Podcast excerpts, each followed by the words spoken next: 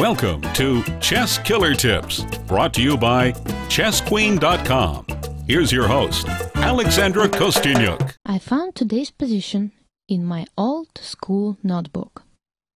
It's a perfect example of retrograde analysis. Wikipedia defines retrograde analysis as a technique employed by chess problem solvers to determine which moves were played leading up to a given position. While this technique is rarely needed for solving ordinary chess problems, there is a whole subgenre of chess problems in which it's an important part. Such problems are known as retros. This is not a standard chess problem, but I hope you will like it anyway. Try to find out on which square was the white queen captured. We can press pause now and think about it for a while.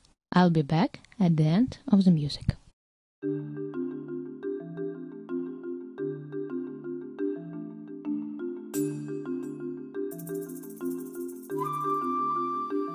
I'm back. Let's go through all the logical steps that will allow us to solve this problem of retrograde analysis. First of all, White is missing his queen, both bishops, and one knight, while Black is missing both bishops. Two captures were made by Black, one with the pawn from d7 to e6, and the other one with the pawn from g7 to h6.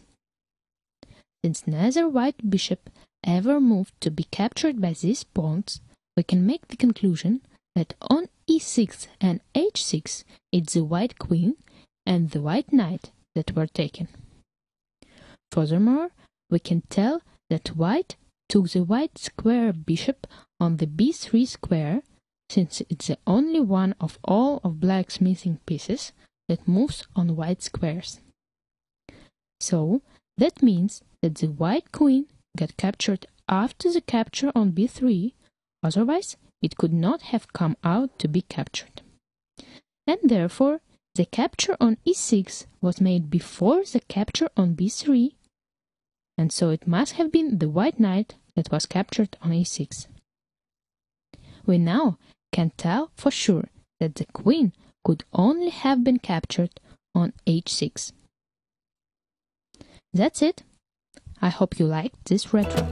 If you have any suggestions for next podcast, please let me know.